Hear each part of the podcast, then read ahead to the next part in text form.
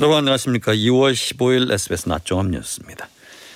정부가 도로, 철도, 상수도 등 공공요금을 상반기에 동결하고 에너지와 통신비 부담 완화를 추진하기로 했습니다. 지난달 취업자 수가 사십일만 명 증가했지만 취업자 증가폭은 팔 개월째 감소세를 보였습니다. 미국의 일월 소비자 물가 상승률이 예상치를 웃도는 것으로 나타나 금리 인상 기조가 이어질 것이란 전망이 다시 힘을 얻고 있습니다. 중국 정부가 오는 십팔일부터 한국인에 대한 단기 비자 발급을 재개하기로 했습니다. 이상 시간 주인이었습니다. 첫 소식입니다. 이 치솟는 물가에 서민 부담이 커지자 정부가 대책을 내놨습니다. 공공부문과 에너지, 통신비 등의 부담을 줄이고 서민 이자 부담도 줄여줄 계획입니다. 보도에 한상호 기자입니다. 윤석열 대통령이 비상경제 민생회의를 열고 물가 안정과 서민 부담 경감 대책을 논의했습니다. 정부는 우선 물가 상승 압력을 줄이기 위해 도로, 철도, 우편, 상수도 요금은 상반기 동결하기로 했습니다. 기초생활수급자와 차상위 계층의 경우 등유와 엘피지 난방비를 최대 오십구만 이천 원까지 지원합니다. 서민층 가스요금 지원과 같은 수준입니다. 통신비 부담 완화를 위해 데이터 이용량에 따른 요금제를 다섯 개 구간으로 나누도록 했습니다. 또 통신사별로 십구 세 이상 이용자에게 삼월 한 달 삼십 기가바이트의 데이터를 추가로 제공합니다. 이틀 전 윤 대통령이 이른바 은행 돈잔치에 대한 대책을 주문한 것과 관련한 후속 조치도 보고됐습니다. 이월 중 금융위와 금감원, 은행권으로 구성된 티에프를 만들어 다섯 개 대형은행 중심의 과점구조 개선과 성과급 지급기준 점검, 고정금리 상품 비중 확대 등에 대해 논의할 계획입니다. 서민을 대상으로 한 긴급 생계비 대출 이자는 현재 최고 십오 점 구 퍼센트에서 연체 없이 제대로 상환하면 일 년 뒤 최저 구 점 오 퍼센트까지 금리를 낮추기로 했습니다. 중산층 이자 부담 경감 대책도 나왔습니다. 구억 원 이하 주택 최대 오억 원 한도에서 사 퍼센트대 고정금리 상품을 내놓고 육억 원 이하 주택을 보유한 금융곤란 차주의 주택담보대출에 대해서는 원금 상환을 최대 삼 년간 유예할 수 있게 됩니다. 에스비에스 한상호입니다. 지난달 취업자 수가 일 년 전과 비교해서 사십일만 명 증가했습니다. 하지만 증가폭은 여덟 달째 줄어들고 있어서 당국이 예의주시하고 있습니다. 조기호 기자입니다. 통계청은 지난달 취업자 수가 이천칠백삼십육만 삼천 명이라고 밝혔습니다. 일 년 전보다 사십일만 천 명 증가했습니다. 다만 증가폭은 지난해 오월 구십삼만 오천 명 증가 이후 여덟 달째 줄어들고 있습니다. 삼십일만 사천 명 늘어나는데 그친 재작년 삼월 이후로 이십이 개월 만에 최저 수준입니다. 취업자 수 증가는 고령층과 여성이 주도했습니다. 육십 세 이상 취업자는 사십만 명으로 전체 증가분의 구십칠 점 삼 퍼센트를 차지했습니다. 또 남성은 사만 구천 명, 영 점 삼 퍼센트 증가한 반면에 여성은 삼십육만 이천 명으로 삼 점 이 퍼센트 늘어났습니다. 업종별로는 숙박 음식점업과 보건 사회복지업이 취업자 증가를 견인했습니다. 다만 수출 부진으로 제조업 취업자는 삼만 오천 명 줄어서 십오 개월 만에 감소세로 전환했습니다. 전자부품과 컴퓨터, 식료품 분야에서 특히 감소세가 두드러졌습니다. 실업자 수는 백이만 사천 명으로 일 년 전보다는 십이만 명 정도 줄었지만 일 년 만에 다시 백만 명을 넘었습니다. 기획재정부는 일 년 전 고용률이 이례적으로 증가한 기저효과로 앞으로 몇 달간 취업자 증가폭은 둔화세가 확대될 거라고 예측했습니다. 이에 따라 일자리 전담반을 중심으로 고용 여건을 개선하고 취약계층을 대상으로 한 직접 일자리 사업을 신속하게 추진하겠다고 밝혔습니다. 에스비에스 조교입니다. 잡히나 싶었던 미국의 물가가 다시 시장의 전망치를 뛰어넘은 것으로 조사됐습니다. 인플레이션이 고착화하는 것 아니냐는 우려와 함께 미국의 금리 인상 기조 역시 상당 기간 이어질 것이라는 관측이 나오고 있습니다. 뉴욕에서 김종원 특파원입니다. 일월 미국의 소비자 물가는 일 년 전 같은 기간과 비교해 육 점 사 퍼센트 오른 것으로 조사됐습니다. 전년 대비 수치로만 보면 십이월보단 영 점 일 퍼센트포인트 낮아지면서 칠 개월 연속 하락세를 이어갔지만 전문가들의 전망치 육 점 이 퍼센트보단 높게 나오면서 인플레이션이 쉽게 잡히지 않을 거란 우려를 키웠습니다. 특히 전달과 비교해선 한 달 사이 물가가 영 점 사 퍼센트나 뛰었는데 십이월엔 이 수치가 마이너스 영 점 일 퍼센트를 기록하며 물가 하락에 대한 기대감이 나오던 터라 시장의 실망은 더 컸습니다. 한 달 사이 이 점 사 퍼센트나 오른 휘발유 가격이 물가 상승을 주도한 가운데 주거, 식료품, 서비스 등 경제 전반에 걸쳐 물가가 오른 것으로 조사됐습니다. 특히 변동폭이 큰 에너지와 식료품 가격을 제외한 근원 소비자 물가 역시 시장 예측치를 웃돌면서 미국의 고강도 통화 정책이 아직 충분치 못하다는 해석도 나오고 있습니다. 파월 연방준비제도 의장 역시 향후 경제 사정에 따라 강력한 통화 정책을 예상보다 더 오래 유지할 수 있다고 밝힌 바 있습니다. 전문가들은 이에 따라 미국이 앞으로도 꽤 오래 기준금리 인상을 지속할 거란 분석을 내놓고 있습니다. 뉴욕에서 에스비에스 김종원입니다. 한국의 중국인에 대한 단기 비자 발급 중단에 반발해 한국인의 단기 비자 발급을 중단했던 중국이 보복 조치를 일부 해제합니다. 주한 중국 대사관은 오늘 오는 십팔 일부터 한국인에 대한 중국행 단기 비자 발급을 재개한다고 발표했습니다. 한국 정부는 지난 십일 일부터 중국인에 대한 단기 비자 발급을 재개했는데 이번 중국의 조치는 한국 정부의 비자 발급 재개 이후 일주일 뒤에 이루어지는 것입니다. 대장동과 위례개발 비리를 수사하는 검찰이 더불어민주당 이재명 대표의 구속영장 청구 여부를 곧 결정하겠다고 밝혔습니다. 화천대유 대주주 김만배 씨에 대해서는 범죄 수익을 숨긴 혐의 등으로 다시 구속영장을 청구했습니다. 한소희 기자입니다. 성남에프씨 제삼자 뇌물 혐의로 한 차례, 대장동 위례개발과 관련한 배임과 이해충돌방지법 위반 혐의로 두 차례, 모두 세 차례 이재명 민주당 대표를 불러 조사한 검찰은 두 사건을 묶어 구속영장을 청구하겠다는 뜻을 내비쳤습니다. 검찰 관계자는 이 대표의 진술 태도 등을 종합할 때 추가 출석 조사 필요성이 크지 않다고 본다며 조만간 구속영장 청구 여부 등 수사 방식과 절차를 결정하겠다고 밝혔습니다. 실제 청구 시점은 오는 목요일이나 금요일이 유력합니다. 이 대표는 즉각 날선 반응을 보였습니다. 물증을 다수 제시했는데도 답변하지 않았다는 검찰 관계자 발언에 대해서도 물증이 있으면 언론에 공개하면 될 거 아닌가라고 쏘아붙였습니다. 검찰 입장에선 속 시원하게 진술하지 않고 있는 화천대유 대주주 김만배 씨에게도 두 달여 만에 다시 구속영장이 청구됐습니다.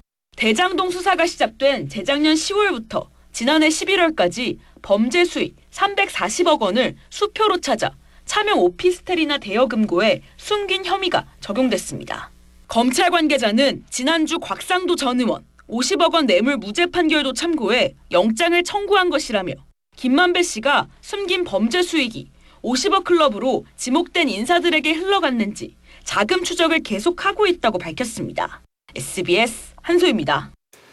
쌍방울 관련 재판에서 민주당 이재명 대표가 경기지사 시절 쌍방울이 북한의 경기도가 낼 돈을 대납했고 북측이 고맙다고 친서를 보냈다는 내용을 검찰이 공개했습니다. 편광현 기자입니다. 북한 김영철 조선아태 평화위원장이 김성태 전 쌍방울 회장에게 건넸다는 친서 내용 일부를 이화영 전 경기도 평화부지사 재판에서 검찰이 처음으로 공개했습니다. 쌍방울 관계자의 검찰 조사 내용을 토대로 한 진술 조서를 법정 화면에 띄운 겁니다. 쌍방울과 북측의 경제협력 합의가 있었던 이천십구년 오월 중국 단둥에서 김성태 전 회장이 계열사 사장에게 친서 내용을 읽게 했는데 북한 김영철 위원장이 자금을 보내주어 고맙다고 한 내용이 친서에 있었단 겁니다. 검찰은 김 전 회장이 경기도 스마트팜 사업과 이재명 당시 경기지사 방북 명목으로 북측에 팔백만 달러를 건네고 받았다는 수령증과 함께 이런 친서 내용을 대북 송금 혐의를 입증할 주요 근거로 판단하는 걸로 전해졌습니다. 대북 자금 출처와 쌍방울 그룹 비자금 의혹을 확인 중인 검찰 수사에도 속도가 붙고 있습니다. 검찰은 쌍방울 그룹 본사 건물로 검사와 수사관들을 보내 김 전 회장이 회삿돈 횡령에 동원한 페이퍼 컴퍼니 관련 자료를 확보했습니다. 그동안 검찰이 확보하지 못한 자료인데 태국에서 압송돼 구속된 쌍방울 그룹 전 재경총괄본부장 김모 씨가 위치를 특정한 걸로 전해졌습니다. 에스비에스 편광현입니다. 네, 지난해 말 우리 영공을 침범한 북한 무인기에 대한 대응이 부실했다는 지적과 관련해 군이 고위 간부들에 대해서 경징계를 내릴 것으로 알려졌습니다. 책임을 묻겠다고는 했지만 무더기 경징계 조치가 내려지는 겁니다. 홍영재 기자입니다. 지난해 십이월 이십육일 북한 무인기 다섯 대가 우리 영공을 침범하고 그중 한 대는 용상 대통령실 인근에 설정된 비행금지구역까지 침범했습니다. 북무인기가 다섯 시간 동안 우리 영공을 침범했지만 군 부대 간 상황 전파가 늦었고 격추도 실패했다는 책임론이 일자 군은 전비태세 검열을 통해 책임 소재를 가렸습니다. 그 결과 장성민 영관급 장교 십여 명을 경징계하기로 결정한 거로 전해졌습니다. 우선 전동진 지상작전사령관, 강신철 합참작전본부장, 김규화 수도방위사령관, 강호필 일 군단장 등에게 서면 경고하기로 정한 것으로 알려졌습니다. 특히 군은 작전 실패 총괄 책임자인 김승겸 합참 의장에게는 구두 경고 조치만 내리기로 결정했습니다. 군 관계자는 실제 작전을 하다가 생긴 판단을 징계하면 군이 소신 있게 작전을 펼칠 수 없게 된다는 판단에 따라 중징계를 하지 않았다고 설명했습니다. 그러나 북한 무인기 침범 당시 즉각 위협적인 상황으로 평가하지 않아 상황 공유가 늦었고 또 무인기 대응 작전인 두루미 발령도 침범 한 시간 반이 지나 시행됐음에도 군 주요 간부들에 대한 서면 경고와 구두 경고 조치만을 내려 솜방망이 징계란 비판을 피할 수 없을 걸로 보입니다.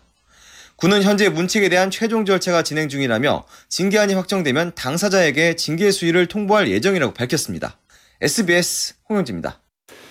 씨제이이엔엠이 카카오와 손잡고 에스엠 엔터테인먼트 인수전에 뛰어들 수 있다는 소식이 나오면서 에스엠 주가가 십이만 원을 돌파했습니다. 하이브의 에스엠 인수의 차질이 빚어질 수 있다는 관측도 나옵니다. 권혜리 기자입니다. 에스엠 엔터테인먼트의 주가가 장중 십이만 원을 넘어서면서 하이브의 에스엠 지분 확보에 차질이 빚어질 가능성이 제기됐습니다. 십오일 오전 열한 시 이십팔 분 코스닥 시장에서 에스엠 엔터는 전날보다 오 점 육오 퍼센트 오른 십이만 삼천사백 원에 거래되고 있습니다. 씨제이이엔엠이 카카오와 손잡고 에스엠 엔터 인수를 검토하고 있다는 소식이 나오면서 심리적 저항선이었던 십이만 원 선도 돌파한 걸로 보입니다. 씨제이그룹은 에스엠 엔터 지분 인수에 참여하기 위해 카카오 측의 조건을 관련 계열사들과 논의하고 있는 걸로 알려졌습니다. 씨제이와 카카오 측은 에스엠 엔터 지분을 최대 십구 점 구 퍼센트까지 유상증자나 공개 매수 방식으로 사들이면서 자신들 쪽의 우호적인 케이비 자산 운용을 비롯한 기관 투자가 보유 지분을 시간 외 대량 매매로 사들이는 방안을 구상하고 있는 걸로 전해졌습니다. 다만 씨제이가 인수전 참여를 실행에 옮길지는 아직 미지수란 관측도 나옵니다. 씨제이이엔엠의 자금 사정이 다소 악화된 상태인데다 관련 보도 이후 씨제이 측은 이를 공식 부인했습니다. 이런 가운데 에스엠 엔터의 주가가 십이만 원을 넘어서면서 에스엠 주식을 주당 십이만 원의 공개 매수에 지분 이십오 퍼센트를 인수한다는 하이브의 계획도 차질을 빚을 가능성이 높아졌습니다. 당초 하이브는 다음 달 일일까지 에스엠 지분 이십오 퍼센트 공개 매수와 함께 이수만 대주주의 지분 십사 점 팔 퍼센트까지 더해 최대 삼십구 점 팔 퍼센트를 확보함으로써 안정적으로 경영권을 갖겠다는 계획이었으나 에스엠의 주가가 십이만 원을 넘으면 주주들이 공개 매수에 응할 유인이 사라집니다. 에스비에스 권애리입니다. 서울시가 이태원 참사 유가족들이 설치한 서울광장 분향소에 대해서 행정 대집행을 예고한 가운데 유가족 협의회는 오늘 오후 한 시 기자회견을 열고 서울시의 강제 철거 방침을 규탄했습니다. 협의회는 서울시는 분향소에 대한 위법한 행정 대집행을 즉각 중단하고 분향소 운영에 적극 협조해야 한다고 주장했습니다. 서울시는 당초 예고한 자진 철거 시한 오후 한 시를 넘겼지만 곧바로 강제 집행에는 나서지 않고 있습니다. 경찰은 열 개 중대 오백 명 이상의 경력을 현장에 배치하고 만일의 사태에 대비하고 있습니다. 트리키에와 시리아에서 지진으로 숨진 사람이 사만 천 명을 넘었습니다. 생존자를 한 명이라도 더 찾기 위한 노력이 이어지고 있지만 일부 지역에서는 생존자 지원에 더 힘을 쏟기 위해서 구조 작업을 중단하기로 했습니다. 유수환 기자입니다.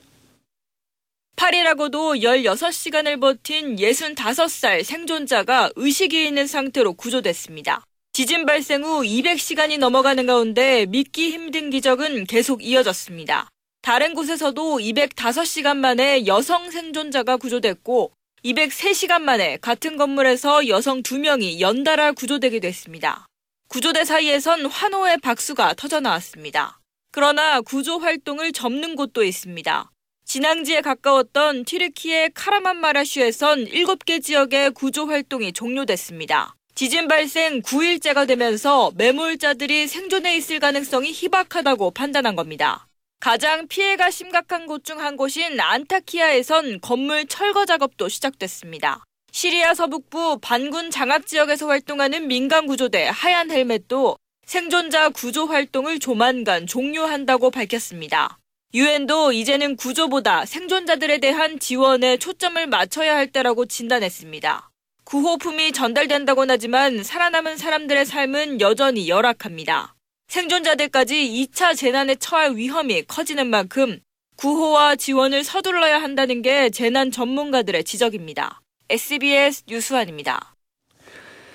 취업 등의 의혹을 수사하는 검찰이 오늘 더불어민주당 이화영 의원의 주거지와 지역구 사무실 등에 검사와 수사관을 보내 압수수색을 진행하고 있습니다. 검찰은 한대희 전 군포시장의 비서실장인 A씨와 이 의원의 보좌관 B씨가 한국복합물류의 특정인을 취업시켜달라며 부당하게 영향력을 행사한 것으로 보고 수사 중입니다. 검찰은 이 과정에서 이 의원도 개입한 정황을 포착한 것으로 알려졌습니다. 이 의원은 한국 복합물류가 있는 경기 군포시를 지역구로 두고 있습니다. 지난해 서울에서 월세 백만 원이 넘는 소형 빌라 거래가 역대 최다를 기록했습니다. 부동산 정보업체 경제만렙이 국토교통부 실거래가, 실거래가 공개 시스템을 분석한 결과 지난해 서울 전용 면적 육십 제곱미터 이하 소형 빌라의 월세 거래 사만 삼천여 건 가운데 월세가 백만 원이 넘는 거래는 육 점 구 퍼센트인 삼천십팔 건으로 관련 통계를 내기 시작한 이천십일 년 이후 가장 높은 수치입니다. 양태빈 기상캐스터가 날씨 전합니다. 늦겨울 추위에 아침 저녁 공기가 제법 차갑습니다. 오늘 서울의 아침 기온이 영하 일 점 이 도로 출발했는데요. 한낮에도 서울 기온 칠 도, 전주 칠 도, 안동 오 도 등 대부분 지역이 예년 수준의 겨울 날씨를 보이면서 대체로 어제와 비슷하겠습니다. 내륙은 맑은 하늘이 드러나 있지만 동풍의 영향을 받는 동해안 지방에는 굵은 눈발이 집중되고 있습니다. 이에 따라 동해안 지역 곳곳으로 대설특보가 발효 중인 가운데 강릉과 삼척 등 일부 지역에는 대설경보가 발효 중인데요. 앞으로 저녁까지 경북 북부 동해안에 십 센티미터 이상, 영동과 경북 남부 동해안에도 최고 팔 센티미터의 많은 눈이 더 쏟아지겠습니다. 이 한편 경기 동부와 영서, 호남, 경북 등 일부 내륙에도 약한 눈발이 날릴 때가 있겠습니다. 그 밖의 지역은 구름만 때때로 지나겠고 먼지 걱정 없이 공기는 깨끗하겠습니다.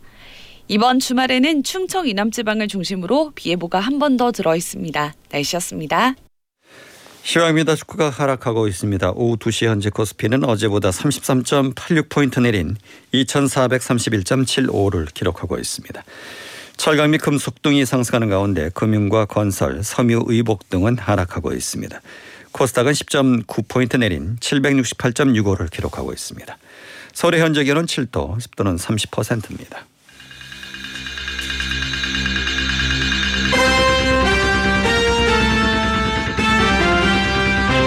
에스비에스 낮종합 뉴스 진행의 박광범이었습니다.